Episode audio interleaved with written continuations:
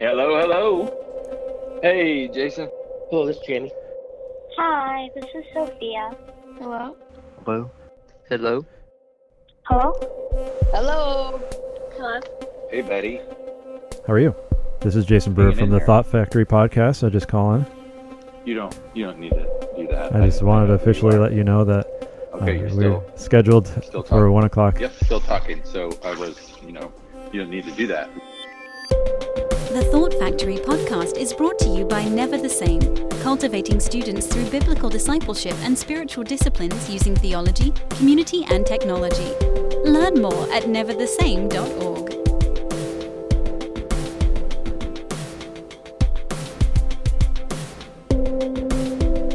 All right, we're here on the Thought Factory podcast. We're so glad that you're here with us.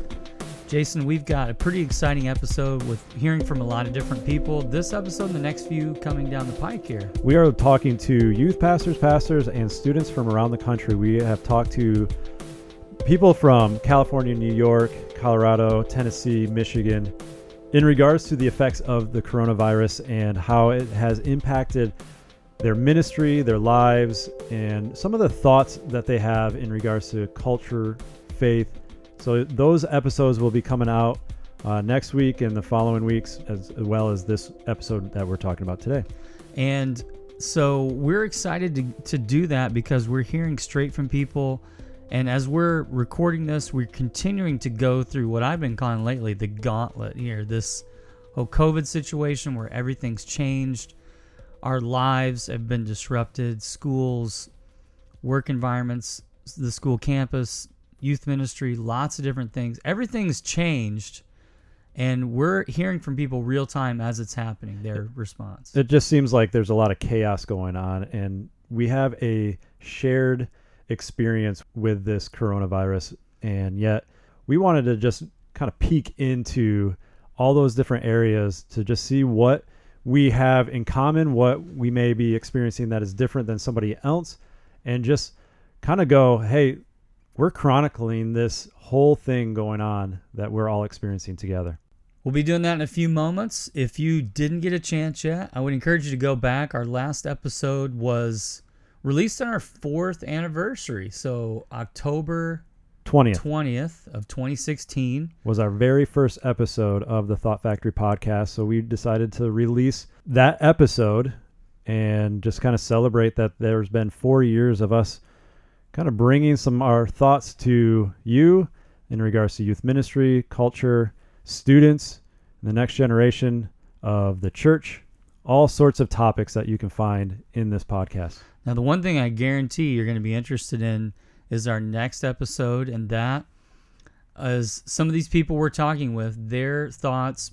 And I'm most interested in the students' response to this presidential election and season that we're in. We're going to release this on the day of the national election. So make sure that you're tracking with us. This would be one, if you're listening to this somewhat in real time, get this one right away when it's released on Tuesday. Is it November 3rd, I believe? Everyone's, I've got 20 mailings at my house that says November 3rd. I should remember that. November 3rd. Don't forget to vote, right? Exactly. Don't forget to vote. And if you're standing in line to vote, you can listen to our podcast and just see what the students are thinking about because the ones that I've talked to in regards to politics, they are not of the age to vote, but we asked the question what would you look for in a candidate? And some of the things that they are hearing about the candidates, what their parents are saying about the candidates, what the political climate is like to them as a student. And we talk to middle school students, we talk to high school students. So that's coming up. Now, we've got a resource for you that uh, is free, that gives some of the latest research on students around the country and adult volunteers as well. I want to give you this website here. Go to it, download this trend report. The website is neverthesame.org slash trend report, T R E N D, trend report. Go to that website, neverthesame.org slash trend report. You can download the latest um, information that we have from our research on students on all kind of topics ranging from social media to their spiritual life to their life on campus to relationships with their family just hearing from students themselves and again as always when we do this every year revealing data about what students are thinking so again neverthesame.org slash trend report Another thing that we wanted to point out to you and bring to your attention is something that we do every year, and it's called Generations. It is something that if you are interested in what Never the Same does and where we're at as an organization, if you just want to take a peek into the life of us as uh, a youth ministry organization, we are holding an event, a live streamed event on November 12th at 7:15 Eastern Time Zone. If you want to check that out, you can go to neverthesame.org slash generations. So that's an event that we do where we're going to give an update on what has been happening in our ministry 2020. We've had to cancel every single event, live event that we've done. This will actually, Jason, be the only event that we'll be doing as an organization, which is kind of interesting to think about. It is interesting So because we're coming to the end of 2020, which is also weird to think about Yeah, as well. I know. Let's get this thing over with. um, so that's that's coming up. There will be a live audience, but we hope that you can join us for our event Generations, November twelfth, seven fifteen p.m. Eastern Standard Time. Neverthesame.org slash generations. I imagine if you just go to neverthesame.org, it's probably going to be visible on the homepage as well. But that event will be happening uh, coming up soon. And I haven't mentioned this to you, Jeff, but there are some people listening from Uganda. We got a big spike in people in Uganda listening to All this. And so. I don't know the time difference for you if you are listening to this, but we would love for anybody to just join us that evening and and support what we are doing. Yeah, so 30 minutes, 7:15 p.m. Eastern Standard Time to 7:45 p.m. It will be uh, held in front of a live audience, but we'll be live streaming as well, and it will be uh, an exciting update for us as we're talking to our network and audience about next steps that we are taking as a ministry and organization. So November 12th. All right, enough with that. We're going to jump into this episode and hear from some adults and hear from some students about where we're at in this COVID situation and hear their thoughts directly. maybe to give a little bit more insight into what you will listen to is the effects that the coronavirus had on youth ministry and youth pastors and students and knowing that we have gone through months of change and upheaval and just the chaos that we're experiencing as a country as a youth ministry and wanted to just really chronicle what we're all experiencing. So what you may be listening to may not be exactly what you've experienced, but it may be something similar, or you may find that that was the same exact thing that you went through uh, because it's a collective experience for all of us.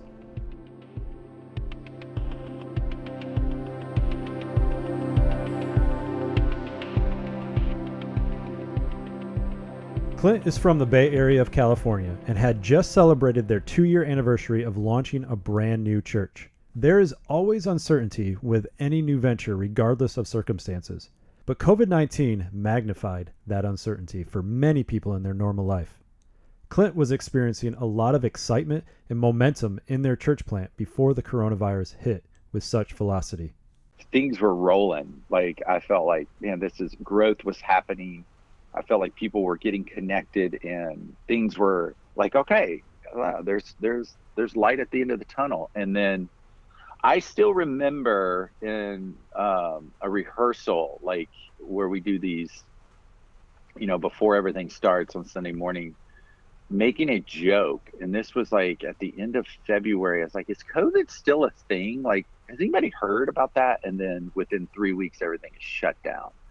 And at first, I thought it's going to be two weeks, it's going to be a month, maybe a month and a half. And I thought, you know, this is actually a really good break. I don't mind this. I don't mind having my weekends back. And then a month led to three months, and three months to wherever we are now. In the beginning, no one knew how widespread the coronavirus would become and the impact it would ultimately make. It hit our ministries, our homes, our schools, all aspects of our lives, but there is no question that California was hit hard well beyond just the pandemic. You know, it is really locked down still um, here in California, or at least in the Bay Area in our county of Contra Costa.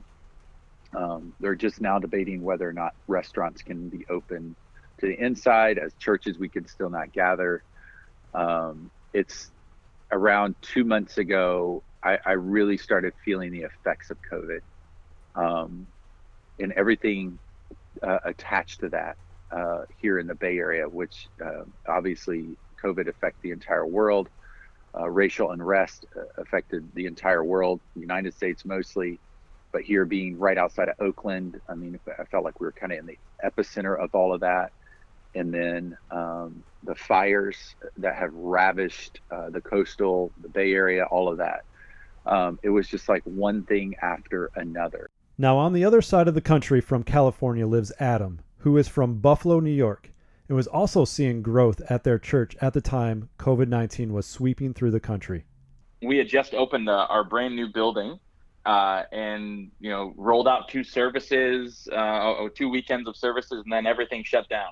For anyone who is not familiar with the map of New York, Buffalo is a large city located upstate, far from New York City, which was the epicenter of the outbreak. But no distance between two points stopped the coronavirus, nor stopped the thought in people's minds of what was going to happen next. Other than New York City, we were kind of one of like we we've had I think over 800 COVID deaths in our um, our county. So it, it has been a, a more largely affected area than some. You know, there's definitely some places that only have minimum effects, but we we definitely had a lot more of that and had a bit of a spike for a time. Uh, kind of immediately experienced that um, that feeling on the front end of like what is going to happen next as we kind of we're watching the news and watching NBA games get canceled, the NCAA tournament, all these things uh, that I I typically would be very excited about and looking forward to and all of that. The spikes in deaths and the unknown of the disease was causing lockdowns all over the place, which forced an incredible amount of people to work from home, even those who are in ministry. And then uh, there was a period of time up until probably about June that I, I worked from home, so we weren't even in the in the church building uh, for about two two three months, uh, and then kind of learned.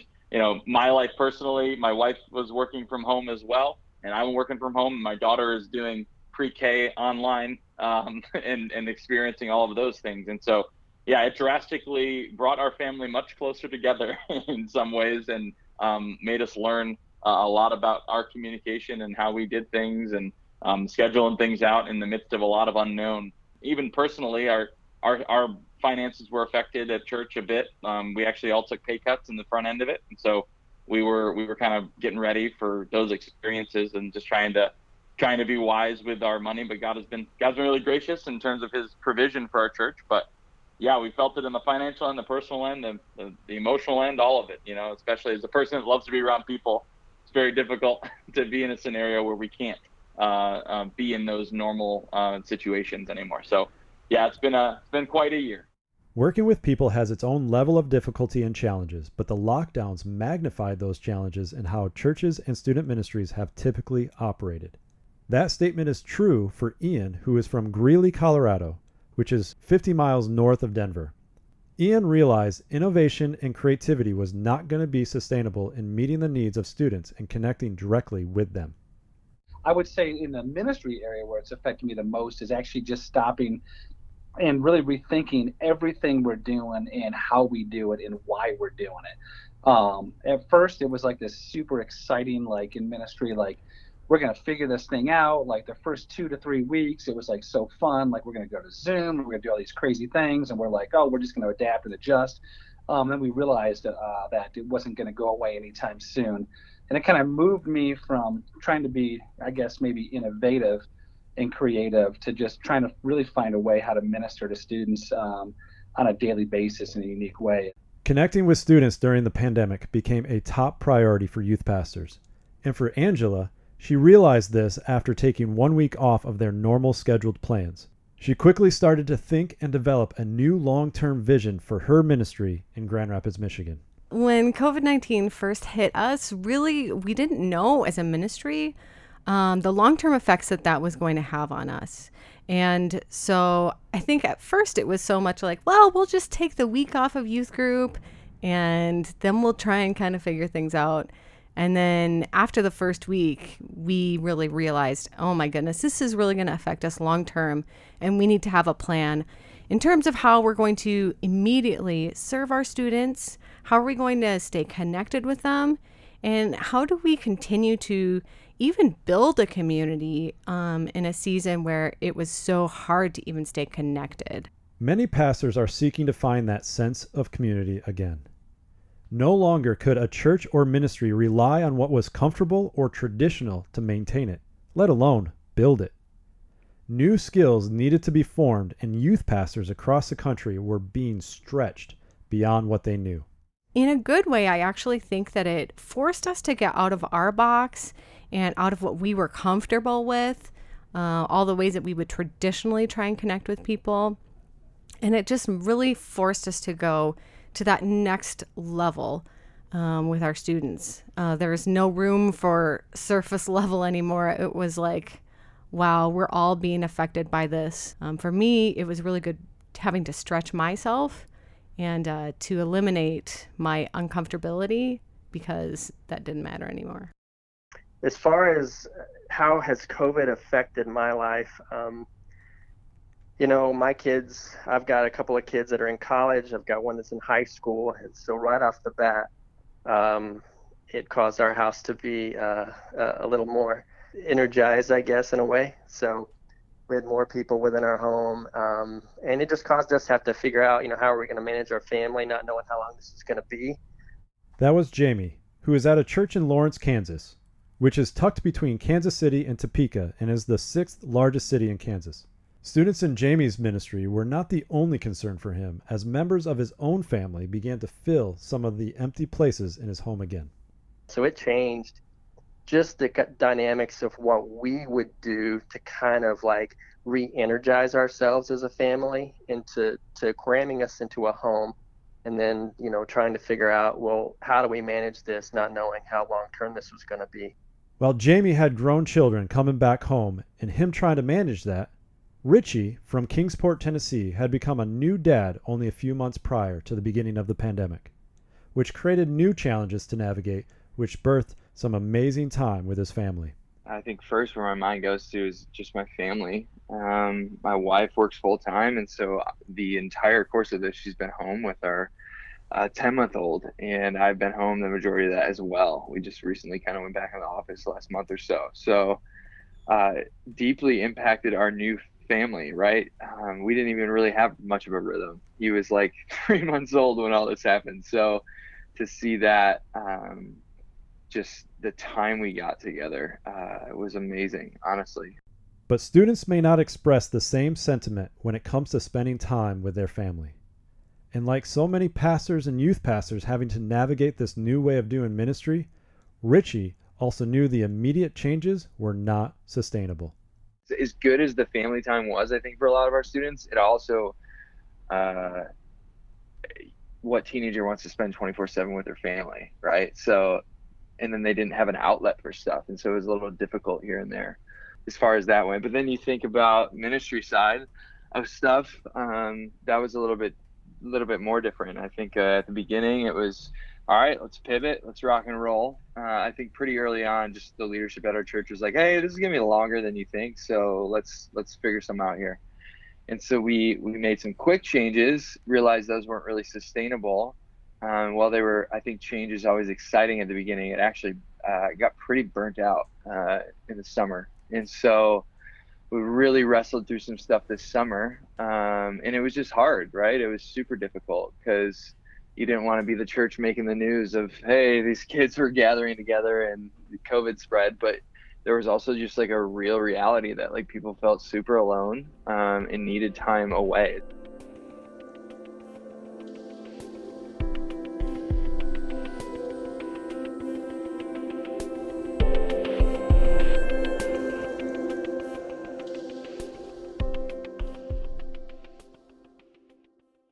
it's affected me dramatically. It's affected me more than I thought. We have heard how COVID 19 had an effect on our lives and ministries, but it also affected people emotionally. Regardless of whether someone's personality was more of an introvert or an extrovert, initially staying home was a good change in pace. But as the months rolled on and quarantine lasted longer, staying at home wore out its welcome and it created a deep longing to be with people again, as was the case for many people, including Clint in California and Adam in New York. You know, like I said, the first month, first two months was like, oh man, like weekends are back. This is kind of great. Little did I know that uh, as an extrovert, I do everything that I can um, to figure out how do I create experiences with people, um, whether it's me meeting with two or three people, um, because I, I do believe people are made for groups of people, right? Whether the size of the group is 20 or, or 200. It's like I love groups. I love large groups. It's where I energize. Uh, people like my wife, who's more introverted, she's even missing it, but you know, she doesn't feel the effects that I feel, you know, um, when it comes to not meeting and, you know, with larger groups of people. Yeah, I think just the loneliness sets in for sure. My it's kind of funny. My wife's an introvert, so this was like her heyday. You know, like is great. You know, we're hanging out, and it's just our family and lots of different things. But for me, who's just so desperate to be connected to people, it's definitely um, had its toll. But I think it also just reminded, you know, I guess what I've kind of been learning in the midst of my my emotional feelings with it is just like how much uh, more I've needed and depended on the Lord in, in in the middle of all of this and and having these um you know having these bouts of feelings like what I, a lot of this kind of step back is that I'm finding my identity uh, in in those things that I do, especially in ministry. Like, what does your ministry look like when you don't don't see people in person? like, how does that actually exist? How does that actually go forward? And um, and so it's been really difficult for me, I think, emotionally, and then even questioning my own call. I'm like, what if I'm called to work with people and we can't see people? What is my who am I? We cannot even begin to list all the questions that may have swirled in our minds. Questions of identity and purpose, questions of what will happen in the future, questions surrounding the unknown or what is actually safe and what is the right thing to do. Ultimately, the questions were being asked of how this affected students and the church some of the things that maybe hit me emotionally was uh, again, like I said, the first couple weeks there was this excitement of how things are going to be, and I think it was about week three to four that it kind of just like hit me um, being a pretty high extrovert. It hit me one not being around people. Um, it found uh, the Zoom calls didn't seem as fun, and exciting. It kind of started becoming a drain to me. Um, I felt like I was missing out on something, and I kind of just felt uh, I kind of went from being fun and exciting to really uh, my life. I, I kind of felt drained and kind of just felt out of place, like questioning things more so than I would have ever questioned, um, which then re- helped me to just rely more kind of on the Lord and trying to really change some things up too in this season. I'm definitely a people person, um, more so than than several in my immediate family.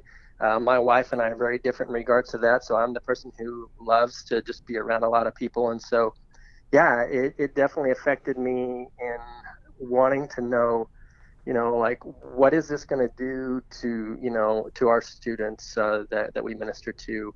Um, are they going to continue to remain connected to the church uh, throughout this? It caused us to change how we're doing ministry. Regardless of the unanswered questions and the uncertainty, the focus of these pastors were always on the students or the people they lead and the emotional toll it was having on them you you start to feel you know suicide is on the rise here um, and and probably nationwide but you know i'm more in tune with what's happening here uh, depression mental and emotional uh, wellness is, is is is a thing and so we're constantly talking to people that are just uh, in deep sadness and hurt Recognizing that depression, anxiety, and suicide is on the rise because the coronavirus was wreaking havoc to our normalcy of living. One of the students who was affected deeply by COVID 19 was Bella, an 11th grader in Michigan.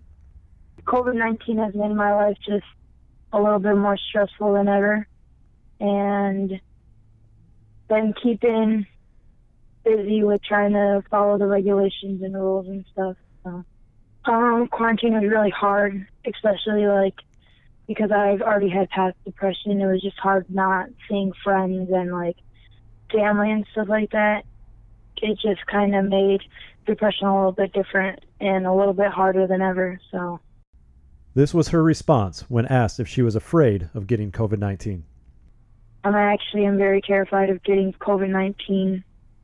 Um, I have really bad asthma, and I'm terrified of dying, so to say. For Morgan, who is also a junior in high school and resides in upstate New York, the effects of the coronavirus hit her hard. At first, it was really, it wasn't good at first. I definitely emotionally struggled. But then as it became a little bit of a new norm, it got better, definitely, and like praying about it and getting through it. And even like trying to just be there for other people helped me personally. Just talking through with other people or even having other people talk through me. Morgan realized how important friends were in this unusual situation. So, when asked about her friends and how they have responded, their response was similar to hers. I think it's been a similar situation. We all did try to like keep in touch with FaceTime or text.